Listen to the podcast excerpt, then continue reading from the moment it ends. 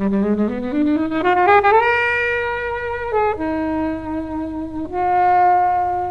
based on a Lynda La Plante story, which I don't know how much of it is is based on that, but the script is just great, and some of the scenes in it are just there's kind of like more style in some of like the one or two minute scenes than some entire kind of films in this genre. The soundtrack's great, the cast is stacked, good dog acting, and yeah, I, I when you picked it, I was like, oh yes, this is going to be good. I'm a big fan of this one. It's a good one. Hey everybody, today we are recording with Marshall, Hi there. Rafa, Hello. and as always, Kobe. Howdy. And we're talking today about widows.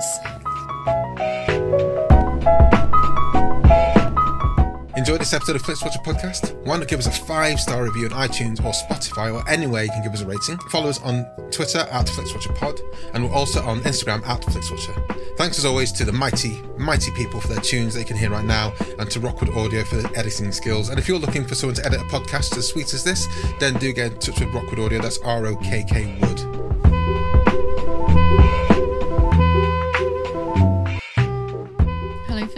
Welcome to this episode of Flix Watcher Podcast.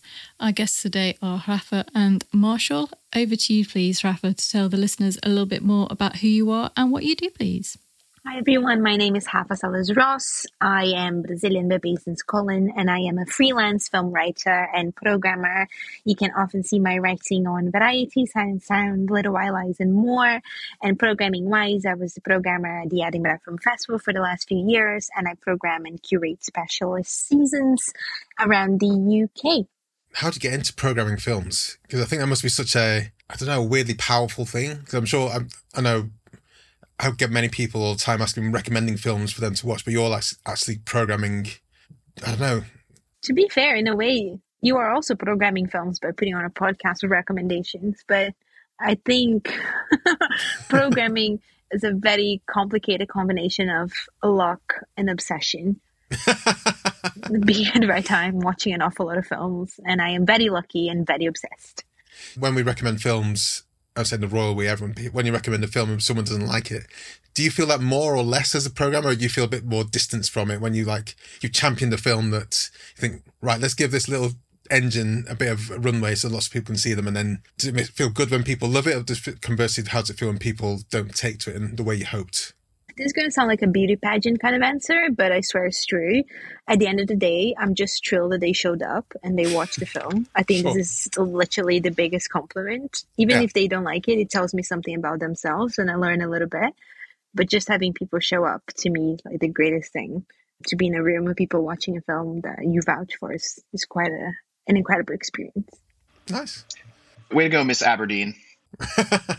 and world peace. Thank you. Howdy, sir. Yeah. I won like to- the I like end of drink to world climate change. yeah, and world peace. Yeah.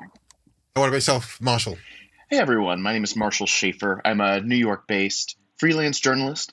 I am all over the web, but you can find me most frequently doing interviews at Slant Magazine, reviewing for the playlist and Slash Film, providing streaming coverage at Decider, and in what little spare time I have, also writing a newsletter on Substack called Marshall and the Movies. well tell us about substack because do people pay and subscribe to your substack or is it a free one that you do It's both. I try to give a good amount of free content. I usually try to do two newsletters a week. One is a little bit more of kind of a top 10 streaming list, sort of listicle type content. The paying version that usually comes out over the weekends is usually a little bit more in depth. Sometimes it's an interview with someone who I think is really interesting, usually a fellow film writer. Oftentimes it's a deeper dive into a film that I think is deserving of attention. Sometimes it's just random things that come to me off the top of my head.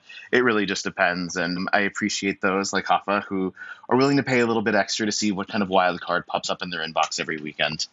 It's literally the price of a coffee a month and is incredibly worth it. Marsha once sent a newsletter about films that you can watch it on an elliptical machine. and I find that to be incredibly useful. And also, Marsha is very, very witty, and the newsletter is a pleasure. So it's the price of a coffee, and you guys can do it and subscribe monthly. well, thank you. I do see people in gyms with their iPads more and more, or their phones more and more, watching the thing while sat on a trainer or a, or a bike. And I, I myself watch Better Call Saul at the moment whilst on my bike trainer. So I think it is a genuine thing, isn't it? Like, oh yes, time poor, trying to squeeze as many things into one go as possible. And it's like, hey, why not? Why not? Otherwise, it's, it's making not dead time; it's augmenting the time you have, isn't it? Yes. Economists call it temptation bundling. It's when you can make yourself do an activity that you maybe don't want to do. Freakonomics podcast. Yes. Which for me is going to the gym with something that I do enjoy, which is watching movies, and you get the best of both worlds. So yeah, I heard that was that Freakonomics podcast. I heard that same thing, and it put a name to something I was doing already at the time. And I I go to the extreme where like I can't watch Better Call Saul anywhere apart from when I'm on that on the turbo trainer. I can't watch it when I'm in my lounge. It has to be if I want to watch the next episode of Better Call Saul, it has to be when I'm on the bike trainer. So like things like that. Anyway, you chose the film we're talking about today. We're talking about Widows. Can you tell us first of all why you chose it, and then we'll go to the synopsis, which will take sixty seconds or less. Sure. Well, I chose it primarily because in the other episode, which uh, Rafa chose the film, she chose a film called Nine Days, which I hadn't seen and I thought I should return the favor by choosing a film that she had not seen. And what? after what felt like an yes, which felt like an hour of going through Letterboxd and cross-referencing what's on UK Netflix with what she's logged on Letterboxd, I found maybe two movies, and only one of them I wanted to actually watch again. And I texted her or I, or I WhatsApped her. I was like, "It begs a question." Yes. so I, I WhatsApped her and I go, wait, have you really not seen Widows? Is that just an accident? She's like, Marshall, forgive me. I only watched the first 20 minutes. It's like, oh, we're making you watch the full thing because it's incredible. And so here we are. awesome. Can you tell us the synopsis? And the timer starts now. Sure. So Viola Davis stars as Veronica Rawlings. She is married to Liam Neeson's Harry, who is a bank robber in the beginning of the film, he's shown pulling off a heist that does not go so well. He and his four men crew all die, or so we think.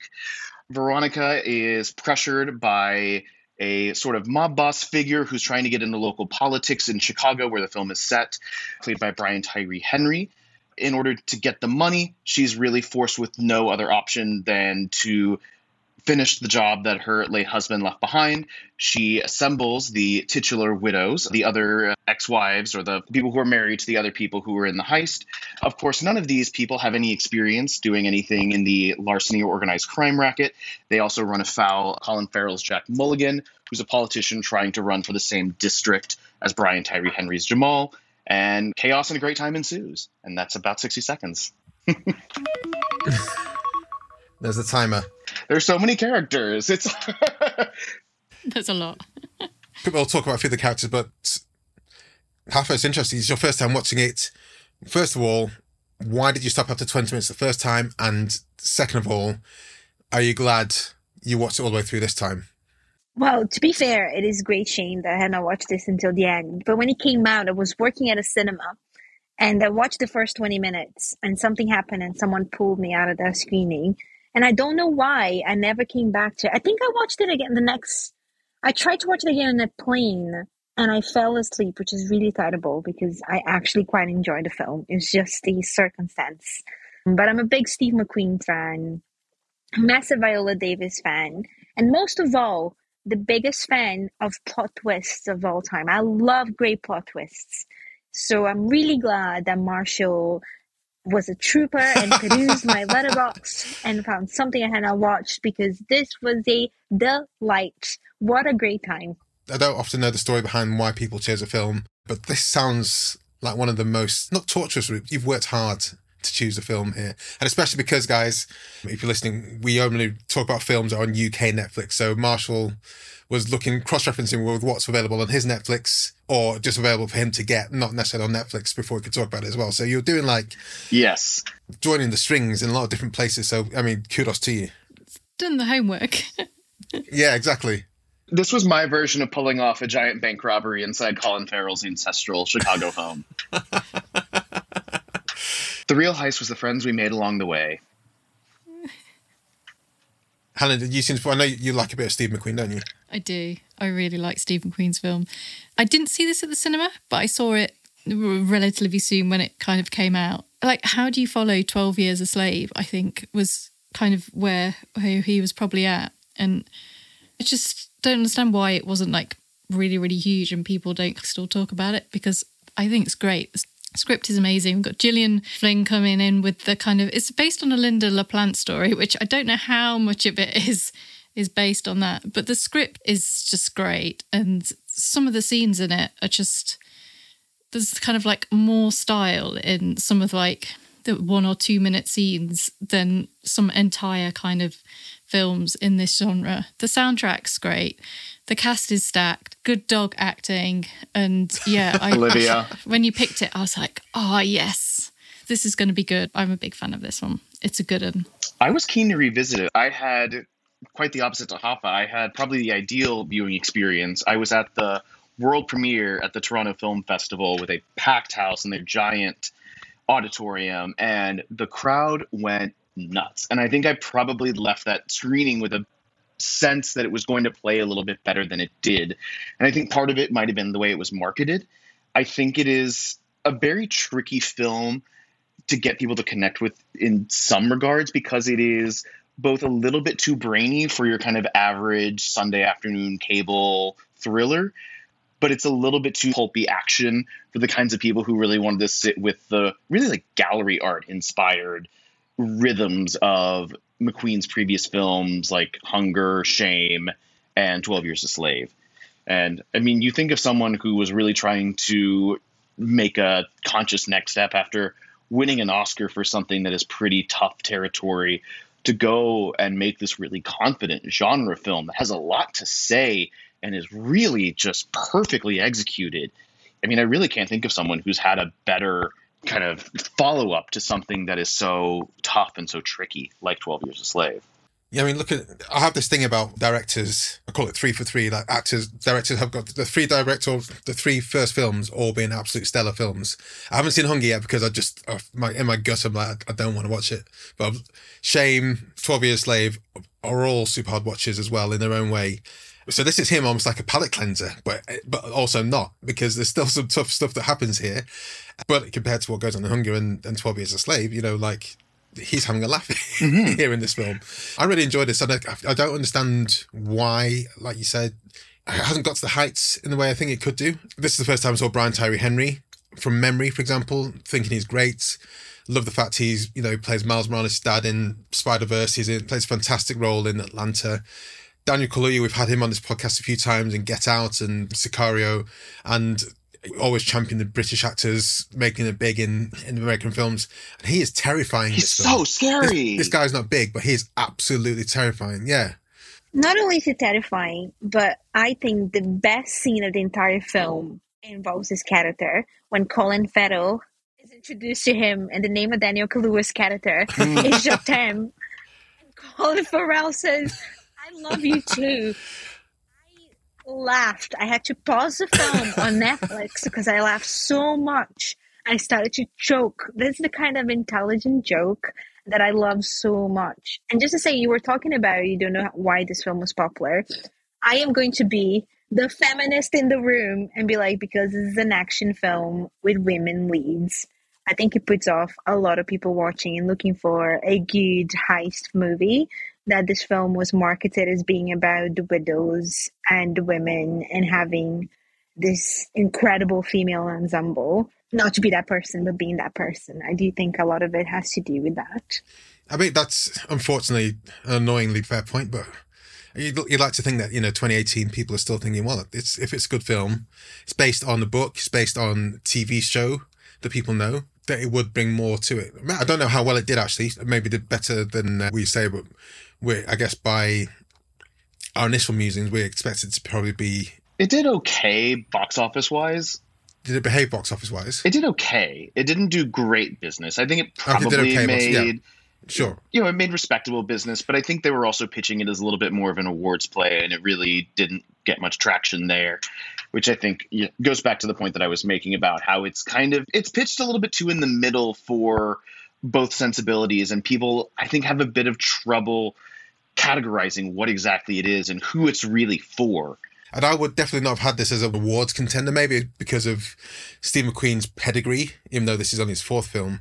That was maybe why they've been you know, pitching it as that kind of play. But I this isn't, as much as I see any kind of film could be boosted for placed for an, an award, but I don't think this is the kind of film that would win them. And if it was played down that kind of route, then I can see that why that might have been detrimental to its overall box office as well. For me, this is a hey, look at the big cast. This is maybe knocks down from Ocean's Eleven in terms of cast and see what we're doing kind of thing, but you're not an awards contender, certainly. Yes, I agree with you there. And I think maybe the fact that I saw it at the Toronto Film Festival, where it was kind of pitched as one of the big, flashy movies, puts it automatically in that kind of category for me. But when you're thinking about this film on the substance, I was so struck watching it again for this podcast. It is so smart on so many issues. It is so politically attuned. It has so many really insightful things to say about gender and politics and class and so many things that are it's not necessarily making a very declarative statement about them, but it's asking you to engage with how these forces that are outside the characters are impacting them. And I don't think it wraps up a lot of what it has to say in a neat, tidy box. It doesn't give you these four kick ass girl boss heroines that are really easy to root for. They're thorny, they're complicated, they make mistakes, but they present altogether this vision for how the world can be different or how the world would look slightly changed with women and their feminine experiences leading these things and how it would be different if it's not just them trying to ape what a man would do in the same scenario. I think the way that Viola Davis's Veronica leads the group and tries to find some sort of compassionate leadership as opposed to just ruling by brute force is really fascinating. And the way that she embodies leadership is so different than anything that you're anticipating from the kind of ringleader of a group in a film like an Ocean's Eleven or a different kind of heist film. She's a very jagged kind of leader, isn't she? She's forced to do this and she's not apologetic about okay, the person they thought was going to be a driver is dead. She's sad about it, obviously, but also like we need to do this thing, and it's just all get on with it. She doesn't let the, the other women, the other people in the crew slack off, even there's there's key reasons why things didn't go right in the planning. She's not taking no for an answer.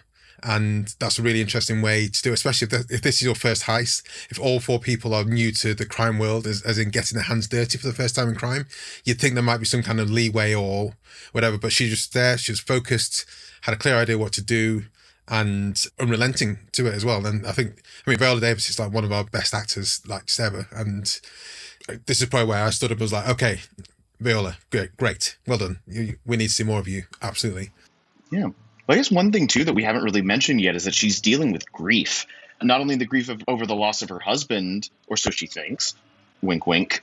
It's revealed very late in the film in a way that I don't think I remembered being quite so prominent is that she and Harry, her late husband, had lost a son in a very tragic way, in a sadly very common American occurrence of a unarmed young black man being shot by the police.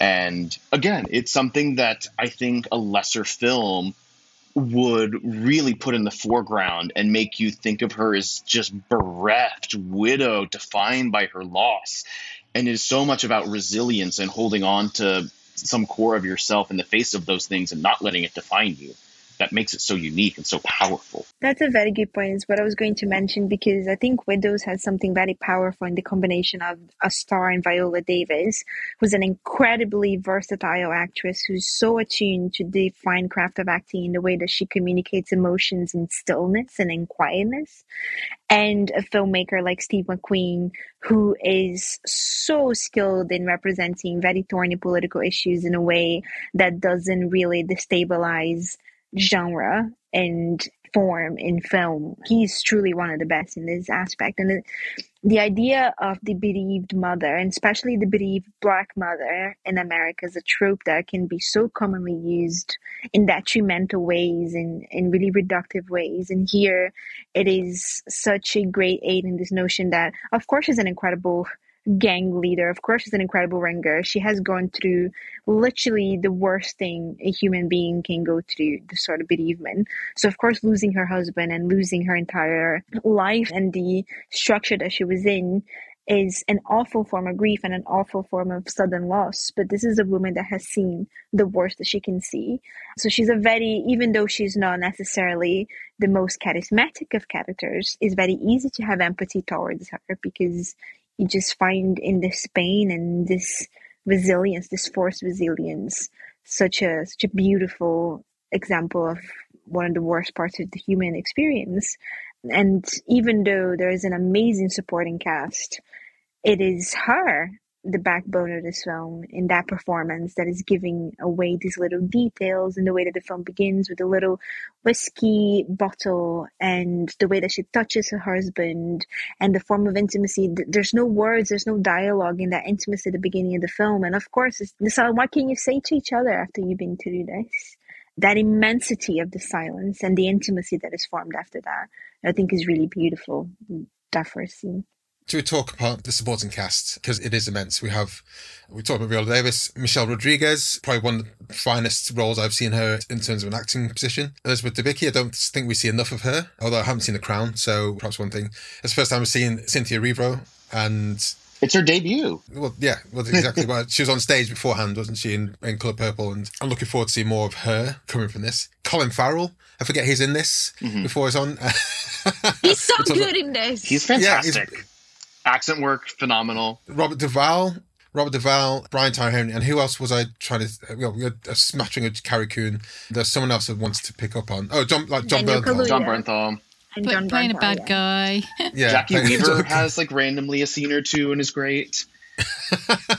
the Robert Duvall is interesting. I don't think I fully appreciated. I think it's such fascinating meta casting because you think of Robert Duvall, at least in me being an American man, I think of The Godfather. And I had not really linked those two films in my head, but I think they open up a fascinating conversation with each other.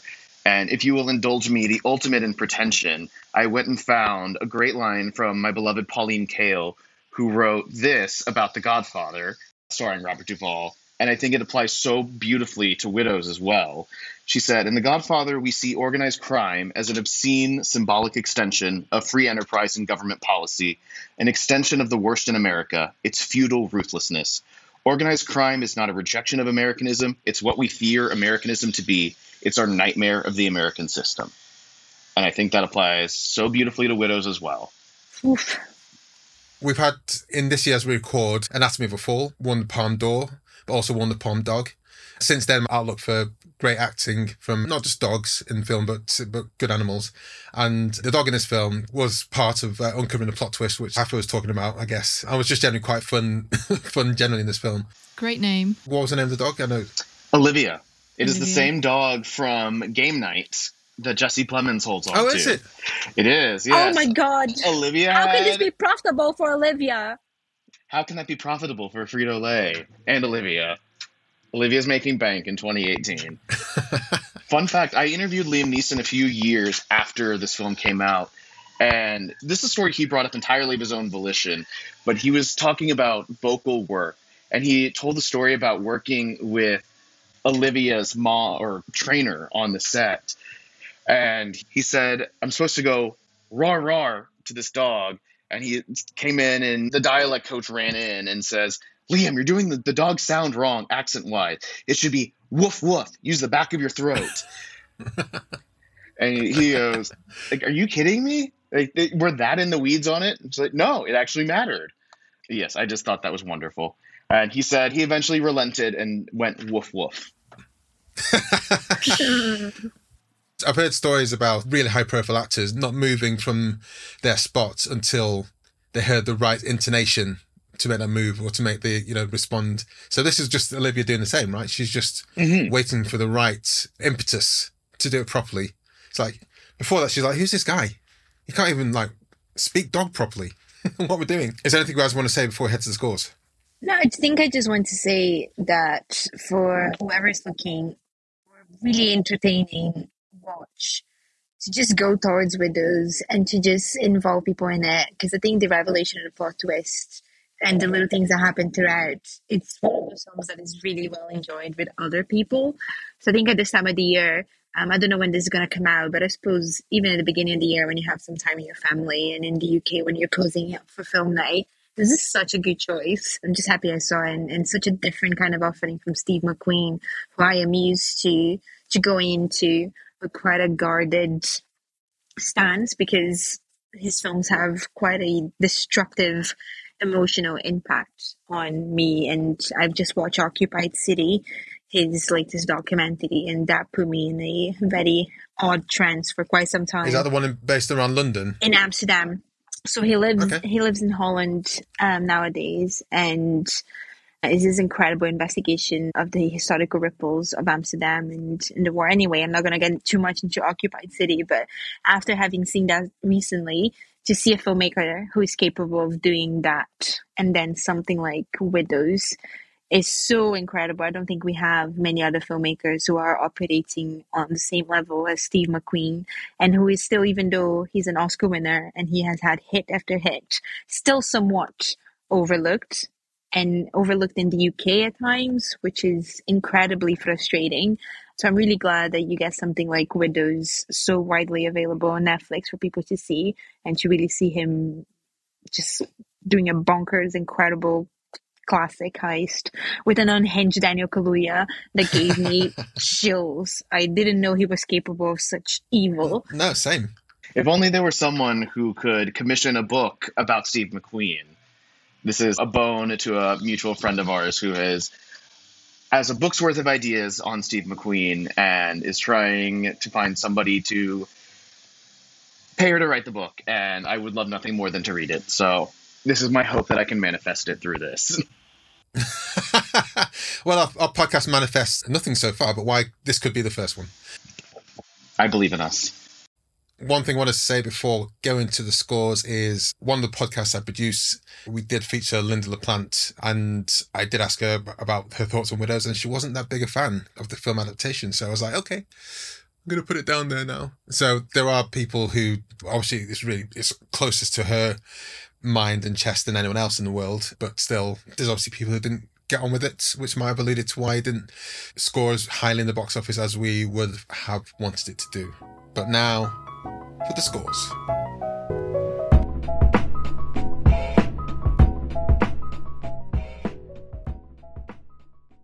I'm Sam Clements, host of the 90 Minutes or Less Film Festival, another podcast in the Stripped Media family, a podcast that celebrates movies under 90 minutes long. Each episode, I'm joined by a special guest who selects a movie to join our prestigious lineup. Past guests have included fellow Stripped Media family members Martin and Sam from Song by Song, and Kobe from Flixwatcher, and Dave from The Wire Stripped. Search for us now on the app you're currently listening to this podcast, or join us at 90minfilmfest.com.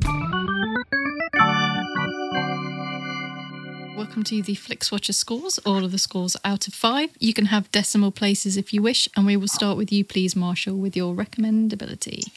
I'll give this a 4.5. I think, in terms of, as I've been saying, people who want something a little bit artier, people who want something a little bit more entertainment value, I think you can see what you want to in this. It's entirely possible to just enjoy this as a pure thriller. You can see a lot of the political side of it if you want.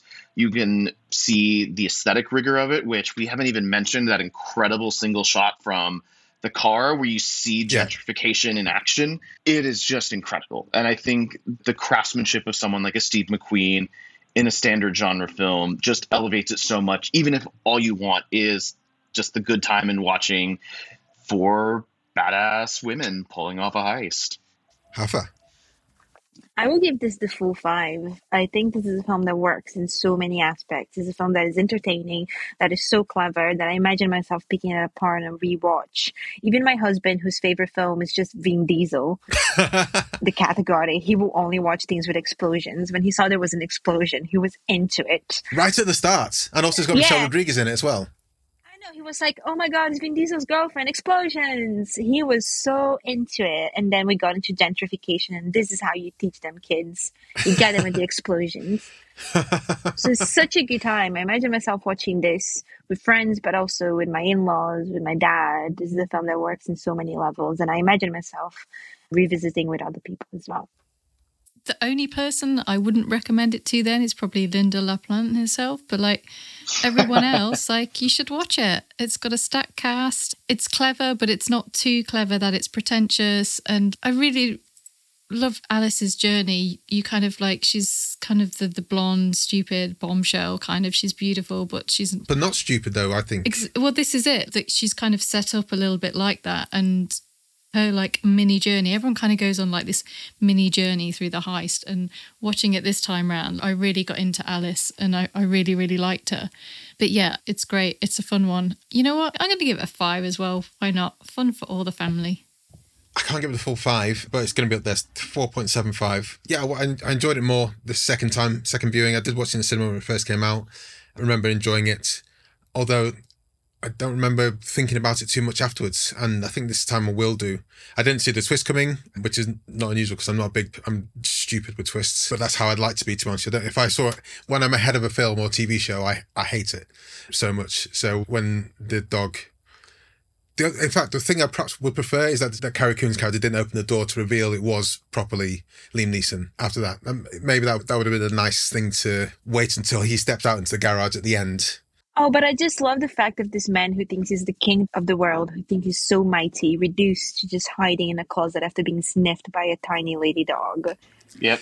No, I like the hiding in the closet. I think, and Viola Davis's character knowing it's him. I think it, it, would have been interesting to see for the rest of the audience not to actually see his face and Carrie Coon's open the door because she knows it's him. The dog doesn't. A lot of people like me perhaps wouldn't realize exactly what's going on and have to have it explained afterwards. And I kind of like that thing. That's just me being selfish potentially. I think if that's like the one sop he has to make to the very obvious, like, yeah. here is this plot point delivered to you on a platter. I'm willing to take it because there's so much and not to get too ahead of ourselves with the repeat viewing, but there's so much that he hides. It's like a major scene is taking place like just outside of the frame, or the camera pans away and you don't see the person getting beat up, or like the way that he edits something is not the way that you would think to edit it. And I'm I'm willing to give him that one indulgence. that might have been studio interference, knowing knowing Steve McQueen. But yeah, I think it's yeah, guys, watch it. Repeat viewing score, Marshall. It's a five for me. I think in terms of I think anytime you're watching a genre film like this, even though you are kind of familiar with the beats of the story, you're still watching it primarily for plot first. I think the second viewing for me opened up so much in terms of the themes and the characters. To Helen's point about just what a vast ensemble it is and how you can kind of connect to different people's arcs in it, and they all feel so complete. I think this time I saw so much more in the Mulligan family, which is Colin Farrell and Robert Duvall, this kind of political powerhouse dynasty in Chicago. And it makes such an interesting contrast for what is it that men just inherit and what is it that women just kind of assume, and that these women have to take up all this burden, these men have everything handed to them on a platter. And that Viola Davis and Veronica is faced with, you know, potential life ruin. And for Colin Farrell's Jack, it's just shame it, it's being a stain on the family. And I think it's so fascinating that the film has all these layers that you can continue to pick into without losing a shred of entertainment value. I enjoyed the way more, or realized more how much Colin tried to stand up to his father in this, but then also quickly relented. Mm-hmm. It just kind of goes to show, you know, even to the stage when Veronica was was there to have a chat with Colin intermixing the actor and character name in this. I apologies. And his dad was just like, no, you will take this. This is the teachers union. You have to take this meeting. Colin's a puppet at this point, being manipulated by his father, but trying to take a stand. And it's, it's such a weirdly experienced relationship, which I feel is very, very true to life. I think a lot of this is very true to life, apart from maybe the heist in itself. But I think everything else is kind of grounded in very much the reality that we're seeing in a lot of political areas. Rafa, your repeating in school. I also think as a five, I can see myself viewing this again and again. I think it is one of those films that will not lose its entertainment value once you know the twist. I think it's something that you can even do it slightly passively. You can have it on the background. It's a film that you might become familiar, that might become a comfort watch in some ways. And yeah, I think it's a very clever, very entertaining film, and I can see myself watching over and over again. Yeah, I'm going to give it a four. Like the first watch is kind of, oh, this is fun, this is good. Yeah, what's going on? Like, oh, it's a twist. Yeah, go girls, woo! And then the second time is a bit more like you kind of know where the bits are coming. So it's like, what else can you spot? And I made like a few notes this time around. Like when one of the characters is crying and Veronica says crying isn't on the list. Like there's there's just these little lines that are like really really good singers. And the towards the end when Alice and Veronica are in the cafe, and there's just this incredible mirror shot, which is just it's so beautiful. Like Steve McQueen, I love you. Please, please make us more films because it's just, it's so incredible. I definitely want to watch this again because it's got such an energy and there's just so many bits to enjoy, even though you kind of know what's coming and you know what the twist is. So I'm going to give it a four. I think another slight niggle would be that after that shot in the restaurant, Veronica does meet Alice, or she speaks to him, though Alice is off screen. I was like, oh, I think maybe could have ended in the restaurant where they acknowledge each other. There's no beef. There's a definite kind of shared kinship there. Was it a step too far to have them chatting? I think it's great because Viola Davis's character spends the entire film saying, "We are here together once. We're not going to see each other again." And she puts this tough facade, but once it's pulled out, you realize that she wants company, that she's lonely, that she's reaching out to other people. I think that final piece of dialogue when she's reaching out to to very tall Elizabeth Debicki is you see her outside of that panic mode and you get to experience that loneliness and that desire for companionship that you know is there has been suppressed by urgency so i think it's quite beautiful actually i'm going to disagree with you slightly i think it might be a little bit ham-handed in the way that it's executed but i think it is to Rafa's point totally in line with this vision that the film has for what does true leadership look like that will upend these established systems of capitalism and political patronage? It's ultimately succeeding alongside each other and not at somebody else's expense. And I think that's a fairly radical notion. And it's asking us to think about what that looks like. Fair play. I'm going 3.9 for that small screen score. Marshall. I'll give it a four. I think it plays very well at home as if you know, I think this is a, a, film that is in many ways made for being played with commercial breaks on a cable network, watching it with your dad whenever, you know, sports aren't on. I do think it loses a little bit of something not watching it with a big crowd. Again, I am incredibly biased because I watched it with arguably the best crowd there ever will be to watch yeah, this yeah, film. Yeah, yeah, World premiere, I, I know, uh, I know. Blah, blah. But I think even just watching it otherwise, I mean, the crowd went nuts whenever Robert Duvall took that bullet. Like everyone hated him, and that was a moment of just pure catharsis. Granted, I think this is maybe early Trump administration where like, yes, the guy who said the N word got shot. Amazing. He did it. Pepper. I think, yeah, it's a four. I do think you would benefit from a big screen experience, as Marshall was saying, because you're watching it with other people. I think all the good heist movies, films of plot twists, whenever you're seeing with others, is such a great experience. And also, every time you're mentioning Robert Duvall, Robert Duvall comes in my head not because of The Godfather, but because of Deep Impact, legitimately and unsarcastically one of my favorite films of all time. And that performance is just absolutely incredible. So whenever Robert Duvall shows up, I'm like, I am here for it. This is going to be wonderful. And this performative situation he's in when you know he's just that incredibly mean type of racist but whenever there's something for him on the table you put that facade that is so terrifying of like course you need to see her. She's with the teachers union and there's something on the table. It's terrifying. He's on screen for maybe five minutes in the entire film and he's so good. I just loved seeing him in it. Really great. Robert duvall. So what's your small screen score sorry Rafa? four. Four. Helen? Yeah, I'm going to go with the four club as well. I think it works fine on your TV at home, but yeah, I well, retrospectively, I would have liked to have seen this with a crowd. I maybe going a bit lower than you guys because I did see it in the cinema, not at, at uh, you know the world premiere in Toronto, but I did see it in the cinema. I'll never live that one out. down, will I? I enjoyed it, and I enjoyed it in cinema. I I can't quite remember the experience, but of the key bits such as the plot reveal. But in the UK, we tend to be a bit more muted unless it's Endgame uh, or Infinity War. All three Spider-Man taking the screen at the same time would, would tend to be a bit more reserved in the UK than on the other side of the pond. But I think that there was a palpable tension in the room of not knowing what's going on. And some of the shots like i say with the, the, car shot going from the poorer areas through to the through to his, his big mansion and just seeing the change in that step and the focus not being on the car or people inside it but the outside it's just like hey this, this is why it's steve mcqueen this is why this this is happening. And those things work well in cinema.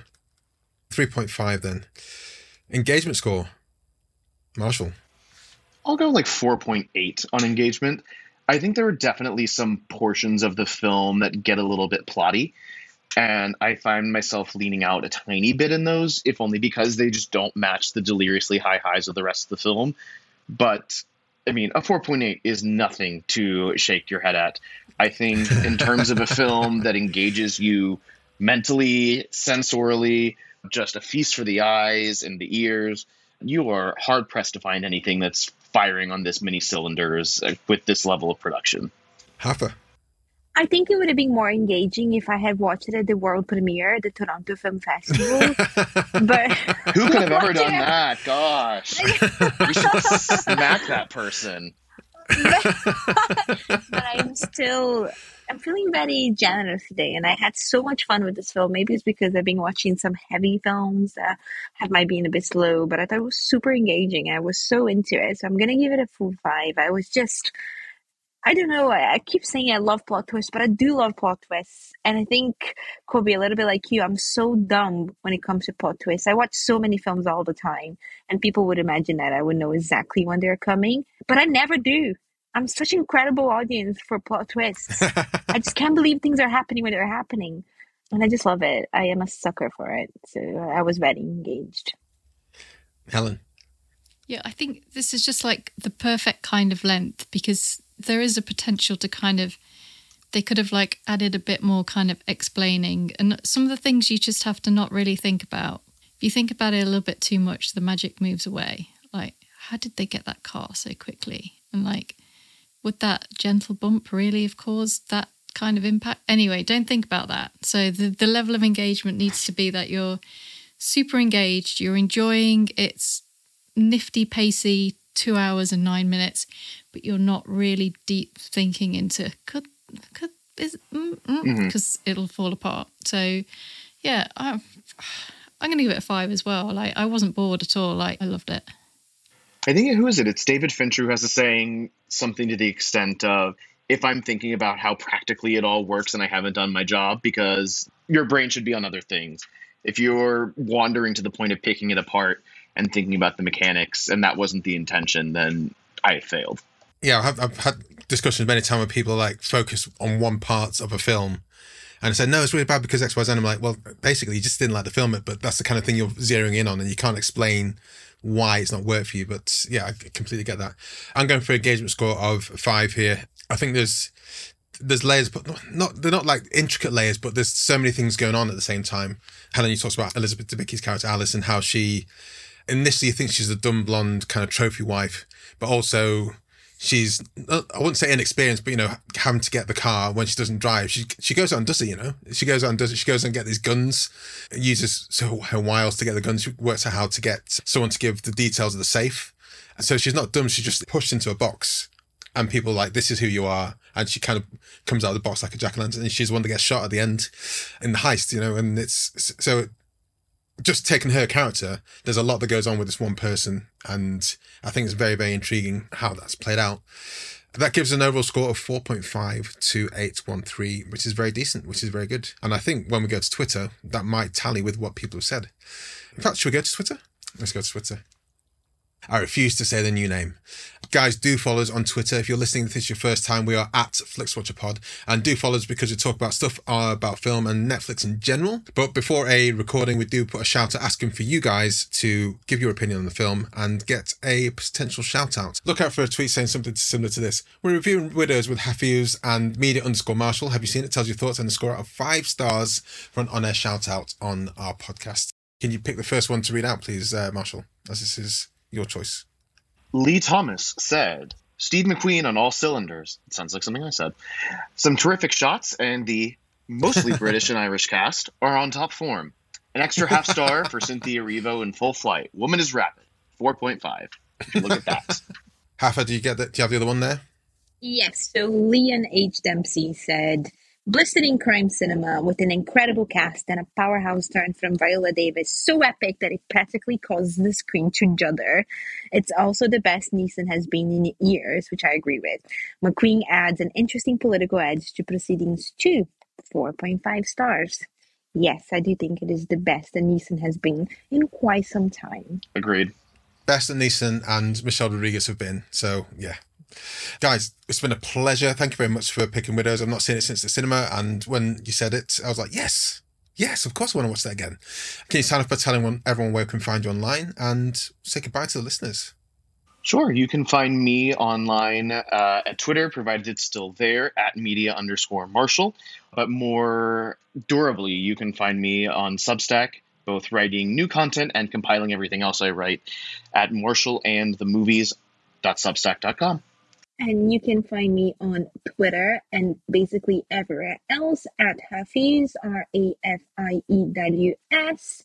And yeah, if you find me, say hello. And thank you so much for having me. It was a pleasure. I always love chatting to Marshall, and I love chatting to you guys as well. Thank you so much. It's been an absolute pleasure. Thank you very much. Thanks for coming on. Thanks. Cheers. Bye. Bye. Enjoyed this episode of FlixWatcher podcast? Why not leave us a five star review on iTunes? You can also follow us at FlixWatcherPod on Twitter and we're at FlixWatcher on Instagram. Thanks as always to the mighty people for their mighty, mighty tunes and Rockwood Audio's editing skills. If you're looking to get your podcast edited as sweet as this, get in touch with Rockwood, R O K K Wood Audio. Tell them FlixWatcher sent you.